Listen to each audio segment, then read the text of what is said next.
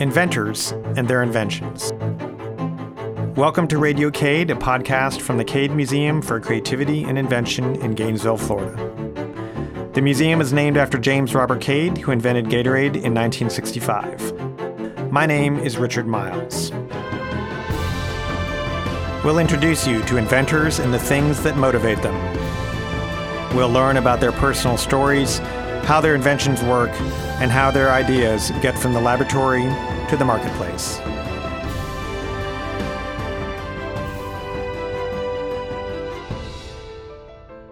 Glass that lives. That's the subject of our Radio Cade podcast today. And in the studio with me, I have David Greenspan. David, welcome. Thank you very much. It's a pleasure to be here, and it's great to see the Cade Museum alive and well. Thank you. Thank you.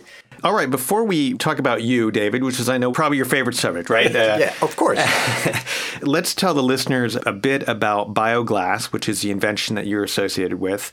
Just explain to me in very simple terms what is the core technology underneath it and sort of how does it work? And then we'll come back later and talk about the applications in the market and that sort of stuff. Bioglass is a biomaterial, and there are lots of biomaterials. You can think of metals for hips, knees, materials for wound healing, gauze, bandages, all biomaterials, heart valves. Some are synthetic, some are natural. Bioglass is a form of glass. And of course, glass itself, as a chemistry, has lots of different compositions, lots of different properties within that category. Bioglass is unique because when it's implanted, and originally it was used as a bone regenerative material, when it's implanted in bone, it actually reacts like sugar dissolves? Well, much more slowly, bioglass, the atoms, the ions in bioglass will react and actually stimulates bone healing. And that was the core aha moment. I see. Uh, so basically, that was the, the concept in the original material. And from that, and from learning about how this glass reacts and how you could change the composition slightly and change the reactions, the field kind of broadened out into applications well beyond just trying to help bone healing. So that sounds both fascinating and incredibly complicated at the same time because unlike what your earlier examples about sort of saying a metal hip, there you're basically just taking an object, sticking it in the body, and it replaces the previous object. But bioglass really sounds quite different in that it is actually interacting with the body itself. Yeah, it is different. And when Professor Larry Hench actually invented the material, the first experiments, and he had a whole series of thought processes, which actually we can explore that, but it, it actually wasn't, gee whiz, I'm going to make a material that's going to bond to bone. It was, I'm going to make a more compatible material.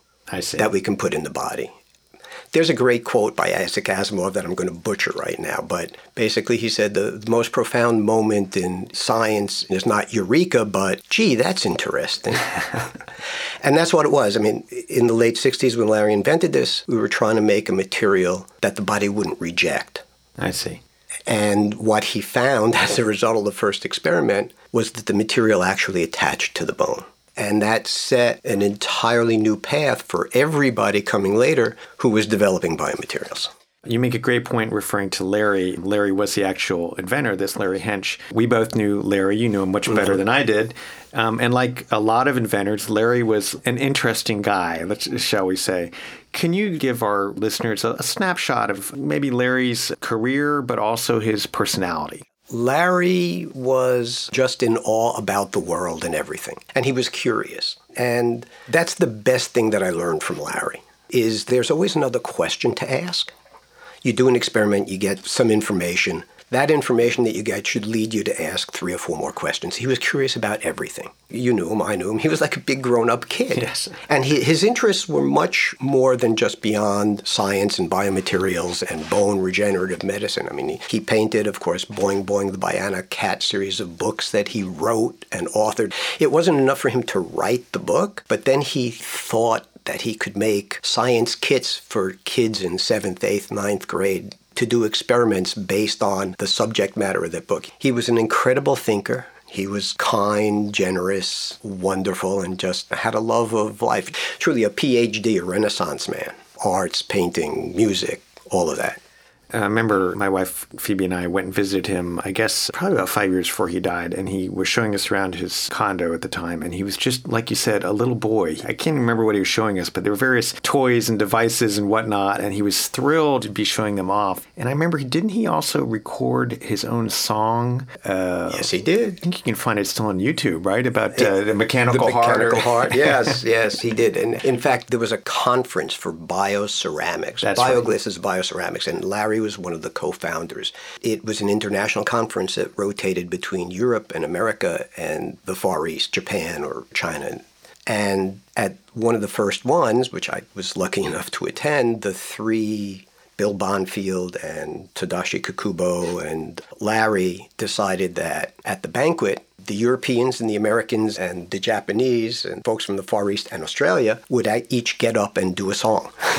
and that became a regular thing at the banquets. So, yeah, he was gregarious. He, he loved life and it was quite amazing. All right, let's talk about you for a second. You're you're a Brooklyn boy, and tell us sort of growing up, what were you like as a kid? What were your interests and any role models, or were you just sort of like an aimless troublemaker? I was. Uh, I, I, understand it's not mutually exclusive. You could be both, but go ahead. Well, yeah, I was. Um, the first six years of my life, I grew up in the projects. We didn't have a lot of money, and so the projects were a little rougher than a really nice suburban sort of household, and I kind of shied away. But when we did finally, my parents saved enough. We got into a house. It was a huge park that had a dozen baseball fields, three football fields. I was out the back door, and they wouldn't even bother calling me for dinner. And we're still talking about Brooklyn. Still Brooklyn. Marine Park, Brooklyn. Born, raised, went to James Madison High School. Bader Ginsburg, Chuck Schumer, lots of other famous people graduated from James Madison. I had a large extended nuclear family, and so growing up, I did the normal getting into a little bit of trouble. I wasn't a truant or anything, and it was nothing conscious, but I just knew I had to do well in school. But my mother also thought, oh, you should do music, you should learn art. And I used to like to draw. So my first love was always sports, but my second first love was painting. I got to take art lessons from a professional artist who was a friend of my mother's, and she was kind of impressionist. And so I studied that and I loved it, and I time would pass.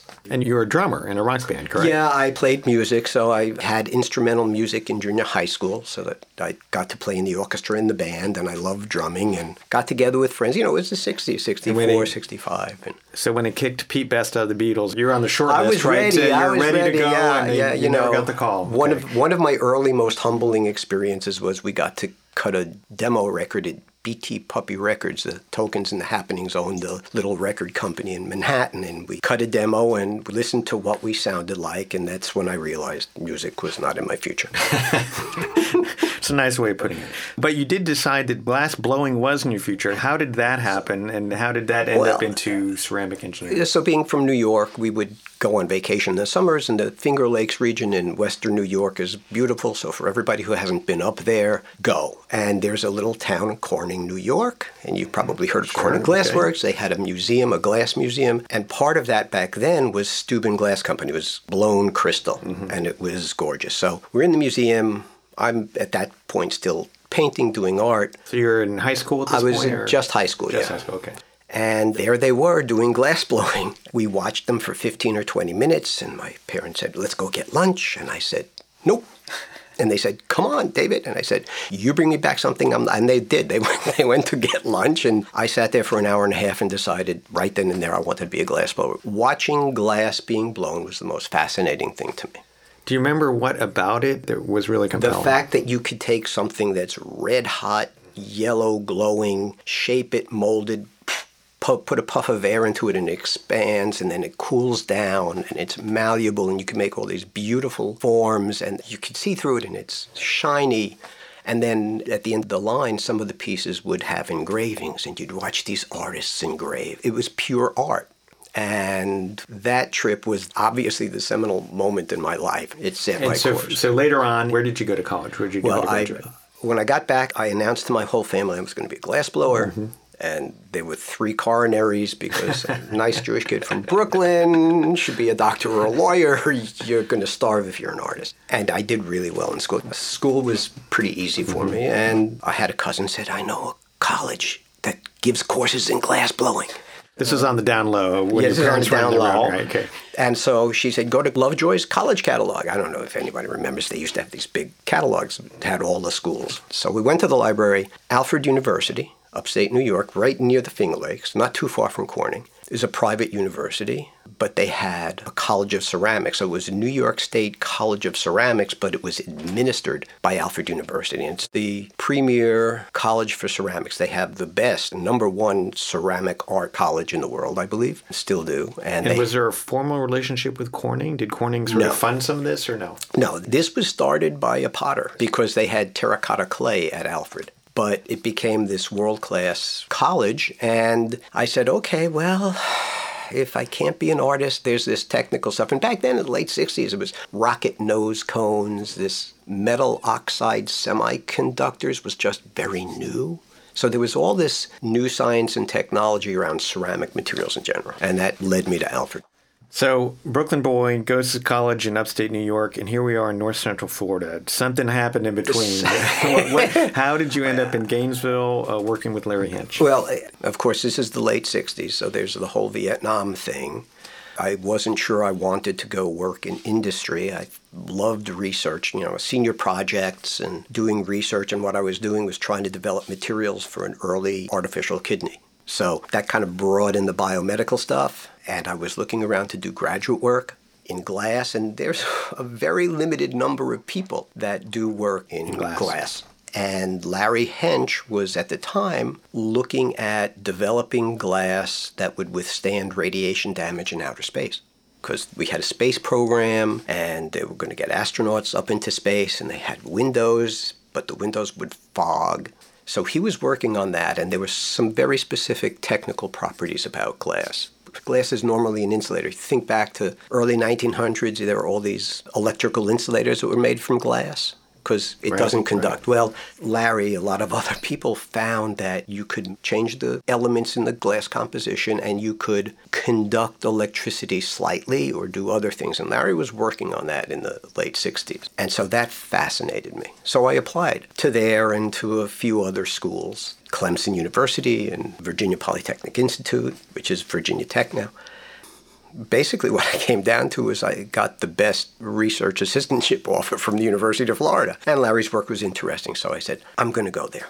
So I get to the university and I sit down with Dr. Hench and I say, Well, I'd like to work on these dielectric properties of glass. And he said, Well, I don't have any more funded research there, but I have this new thing that we just started, and it's a ceramic biomaterial. It wasn't called bioglass in 1972 when I started, it was a ceramic biomaterial.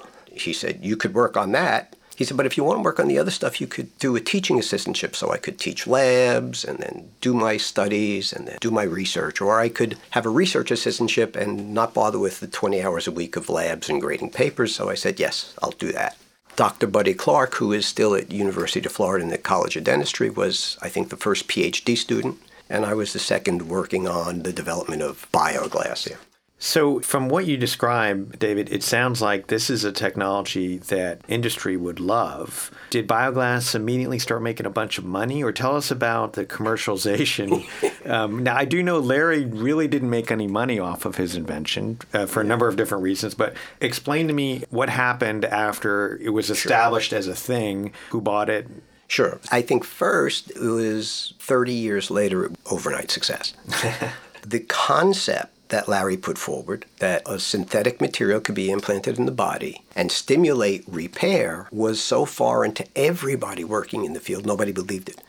I mean, it literally took 15 years to convince other biomaterials That it researchers that it was real and it worked, and, mm-hmm. and because we didn't know how or what. Right. In fact, by 1973, Larry had posited his five stage reaction for bioactive glass. First, it releases sodium, and then silicon ions dissolve a little bit, and then they reprecipitate on the surface, and then that causes calcium phosphate to precipitate, and then collagen comes in there and it bonds to the bone, and then it crystallizes to hydroxyapatite, which is bone mineral, and all that's well and good, but that's not really the answer. but it was put out there, and as you know, if, if you put it out there enough, it becomes real. Right. So it was really tough, but sticking with it, finally, we found applications that were necessary where there was an unmet need, basically. And that's what you have to do. It's, Right, it's fine to have a material, but you need the unmet need, and that was in dental bone grafting. And But that was already, you said 15 years in? yeah, 15 years time- as mid to late 80s. There had been an attempt with a startup company to actually commercialize it, but the people were less than upstanding, and the company failed miserably. And the university got the technology back. And then another group of investors came in who were more reasonable. Larry actually drove that. And we actually started properly going through all the FDA regulations and all the processes to get a material into the marketplace. And this was for dental Dental use. bone graft, Okay, yes. and it eventually became a, a toothpaste. Well, or that, was a different. That was different. Oh, This was called perioglass. So it ah, was okay. take the bioglass, crush it up into a powder. And for people who that have periodontal disease, they have bone loss between the teeth, and your teeth can fall out, and it causes a lot of problems. So you put a little bit of this in that pocket where the bone has resorbed, and you suture the gums up over it, cleaned it all out, and it helps regrow the bone and save the teeth. And at the time, there were other calcium phosphate hydroxyapatite bone mineral types of products being used for that. So basically, the synthetic bioglass was pulled along in this developing market for the periodontist and the oral surgeons who were looking for better solutions. And that's what it always is. So I got to ask, David, and you can take the Fifth Amendment on this one, but was the University of Florida any help during this process at all, or were they just sort of on the sidelines? Or It's a complicated question. They tried to like be, I said, you can take the Fifth on this No, no, no, no. Hindsight's always twenty twenty. At the time, they were doing, I think, what they felt was best. They were looking, not proactively, but but if somebody came, they were willing to license technology. Larry always had a hand in continuing to do research that was funded by the company. So companies that licensed the technology to commercialize it had a component that was giving Larry money directed towards some of what the company wanted to do. But back in the 70s and the 80s, and of course, there's a very famous case of another inventor who invented some electrolyte drink, and the university didn't know what to do. So we were all very naive back then. Right. That's one of the reasons I was asking, because I couldn't help but be struck by the timing in that you said it was 1972, right? When he invented, yeah. And, and that's right when the University of Florida Yes. chose to sue Robert Cade, Right. the namesake of this podcast, Yes. um, So- over Gatorade. And so I imagine that wasn't the best environment, maybe, to. Well, uh, but the university didn't know they licensed. I mean, the first license was to an orthopedics implant company, Howmedica, and the university did have a licensing agreement. It wasn't as favorable to the university as it might have been. It wasn't prohibitive to the company, but the university is so much better these days at knowing I what to a do of commercialize. learned. a lot yeah, of them, yeah. yeah. Tell us about now what applications is Bioglass currently being used in? I know of at least one, Novamin, the toothpaste. Novamin, yep. I know there have got to be other ones. So bioglass was something that we trademarked while I was still a graduate student. We needed a name. I can remember it was in the conference room on a Friday afternoon in the materials building and there was a lot of beer and a lot of graduate students and we were looking for names for this ceramic biomaterial and bioglass won. And from that one composition, people started playing with others. So 45S5 bioglass is one particular composition. There are a lot of others. The first materials were solid implants to replace the three smallest bones of the middle ear the malleus, the incus, and the stapes, middle ear prosthesis. Very successful clinically, not a big market, was not successfully commercialized. Perioglass was. Following that was Novabone, which is for orthopedics, and there's a very large market there in spine fusion. Probably 85% of bioactive glass used in orthopedics is used for spinal fusion surgeries. Beyond that is Novamin, very, very, very fine particle of that same composition used for tooth desensitization. But there are also other compositions and other companies. Biomin is a British company that is using bioactive glass in toothpaste. There's a company, Mo-Sci Glass, that produces a borate, not a silicate glass, but a borate glass, which is bioactive, has the same sort of properties that's used in treating chronic wounds. It's FDA approved. There are other glasses, bioactive glasses that have silver, which is an antimicrobial, that are used in wound healing and a few other applications. Most of it is hard tissue, some wound healing, and a lot of oral applications. Wow. So quite a few opportunities out there. Oh, yeah. Sounds like, yeah. So, David, here's your chance to dispense pearls of wisdom. If you were to come across, and I'm sure you probably have come across, say academic researchers who remind you of yourself years ago, or maybe remind you of Larry, and let's say they've done the same thing. They have a technology and they're going to take it to market, they're all excited. What are the one or two things you would say, definitely do this? And the one or two things you'd say, definitely don't do that? Well, the first thing I tell people is look, I'm 68 years old. I've been at this for 43, 44 years now. From the time I was a graduate student, I don't think I have any advice that I can give you because I've been through a lot. But the biggest, most important thing is as you're developing it, there are so many pressures. Don't fool yourself. Okay? Always tell yourself the truth. Always tell yourself the truth. It'll be what it'll be. The, the second thing is that it is a process, right? and that you really, really learn from your failures. And as a species, we're not too good about admitting we're wrong or that our beliefs might not be correct, right? But step back because it's just a process. You won't know it going forward, but 30 years later, when you look back, you'll go, aha. We always think when we have a failure, it's the end of the world. So occasionally it is, okay, I'm sorry, but most of the time it's not if you think your idea is good and if you've really been honest with yourself and you've vetted it, don't worry when you fail. If you fail, you should find out the reasons and overcome that. And there's got to be a way of overcoming it if your technology is good, if it's true, if it's going to be. And that's the first part. If you haven't lied to yourself, right? if you haven't lied to yourself, the worst thing you can do in research is create a dozen experiments, all of which succeed perfectly just according to your theory. That means you haven't had the right hypothesis. Otherwise, it's not research. If everything I did was going to be successful, then I have all the answers. That's, That's going nowhere. Yeah. That's not research.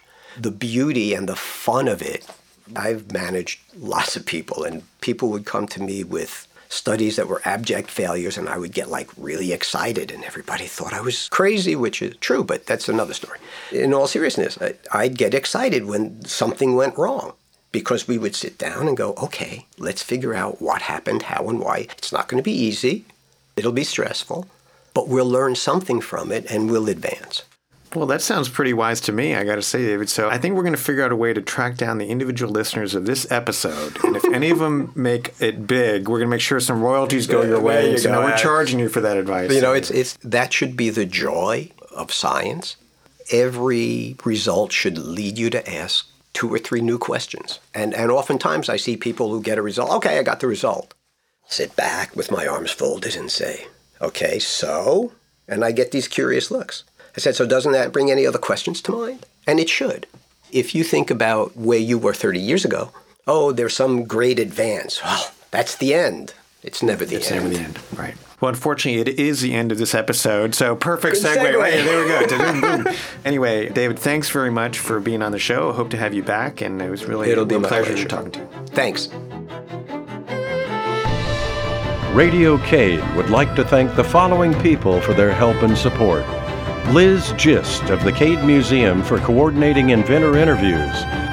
Bob McPeak of Heartwood Soundstage in downtown Gainesville, Florida for recording, editing, and production of the podcasts and music theme. Tracy Collins for the composition and performance of the Radio Cade theme song featuring violinist Jacob Lawson. And special thanks to the Cade Museum for Creativity and Invention, located in Gainesville, Florida.